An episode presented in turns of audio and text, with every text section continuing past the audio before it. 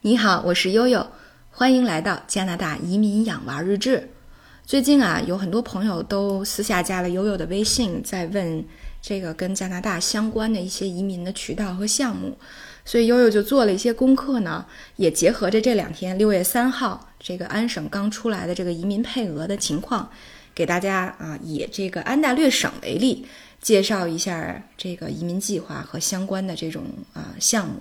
那么，因为每年哈，像加拿大的每一个省都会根据自己省的经济发展的情况和人才的需要，去和联邦移民局去谈，协商出来这样的移民移民途径。那么这种方式呢，简称为 PNP，那也就是 Provincial Nominee Program，省提名计划。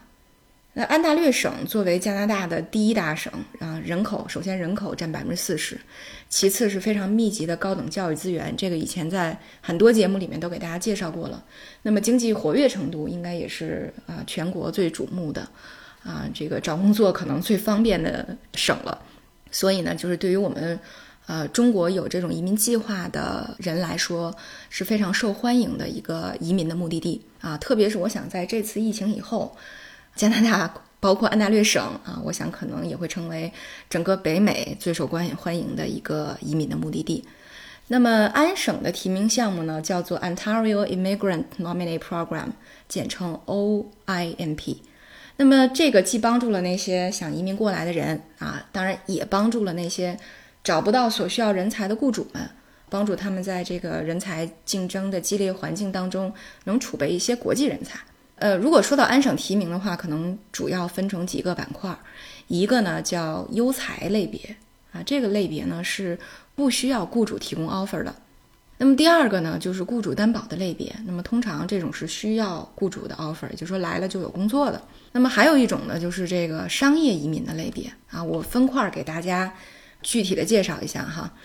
呃，那么第一个这个优才类别啊，优才类别里面主要分成三种啊，一个就是。安省的意义优才类别，这是一种；第二种呢，叫这个硕士毕业生的类别；这个第三种呢，叫博士毕业生的类别。那么这三种都不需要雇主来提供 offer。那么第一种所谓的安省意义优才，这个呢是会呃，你先去注册一个叫 EE profile，就是你的这个个人的资料。那么它会对你进行一个 CRS 评分，那么根据你的年龄啊。呃，这个职业呀、工作经历呀、教育程度啊、你的专业呀等等，那么如果这个评分达到四百分以后呢，就会收到安省的邀请，那四十五天以后会可以提交这个正式的申请。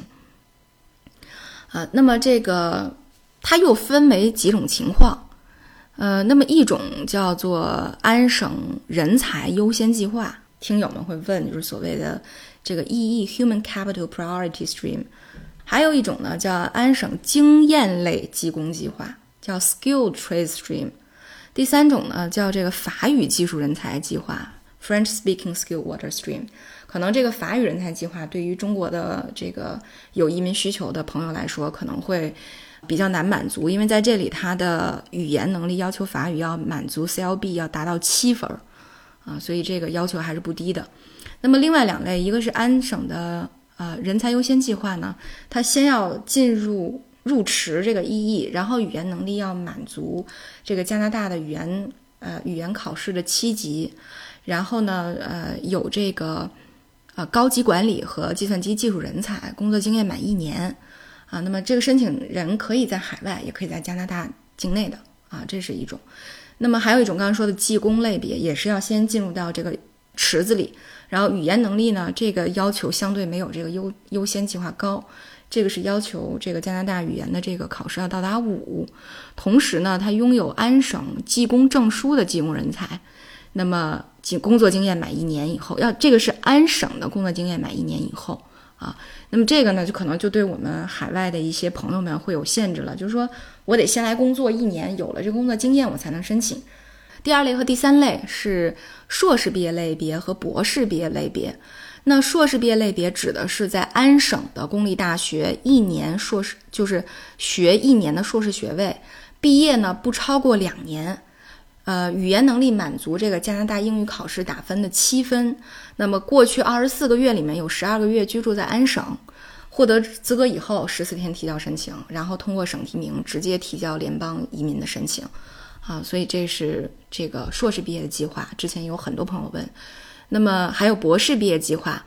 嗯，取得安省公立大学两年的博士学位，毕业不超过两年，获得这个申请资格以后，十四天内提交申请啊，然后通过省提名直接填提交这个联邦移民申请啊，所以其实还是需要这种新鲜的血液补补充到当地的这个人力资源市场里面的啊。那么这是第一类不需要 offer 的。第二类呢是需要雇主 offer 的，这个也是很多移民公司，包括悠悠有一些朋友都在做的，呃，主要的一些项目。那么这个就是雇主担保的类别。那么雇主担保呢又有这么几种情况啊，一个就是说，呃，雇主担保海外人才类。那么申请人这个指的是申请人在过去五年有两年的相关的工作经验，那么雇主能够提供 OAB 类永久全职的工作邀请。获得申请资格以后，也是提交申请，然后通过再进入这个联邦移民申请。呃，当然这个对雇主也是有要求的。那么这个要求肯定是这个这个雇主要相对稳定，他的经营状况要相对的好。比如说具体的这些量化指标里会包括说，这个雇主要在安省连续经营三年以上。那么，如果这个公司呢是在多伦多地区，那么第二个量化的指标就是需要满足最近一个财年的总收入在一百万加币，有五个本地的员工，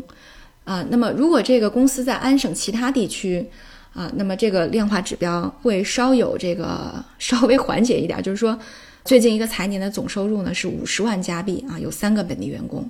这是第一类。那么第二类呢，就是有雇主 offer 的留学生类别。这个还是跟留学生相关的，就比如说，呃，我就读一个安省两年的大学或一年的研究生课程，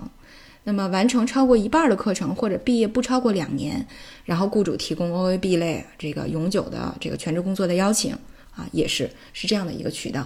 那么第三个呢，就是雇主担保这个紧缺技能类，叫 In-Demand Skill Stream，就申请人呢在安省拥有九个月紧缺职业的这个工作经验，雇主提供。相同永久全职工作的邀请，那么这个也是可以的。那在这里，大家可能就会问说，那你这个 OAB 类的这个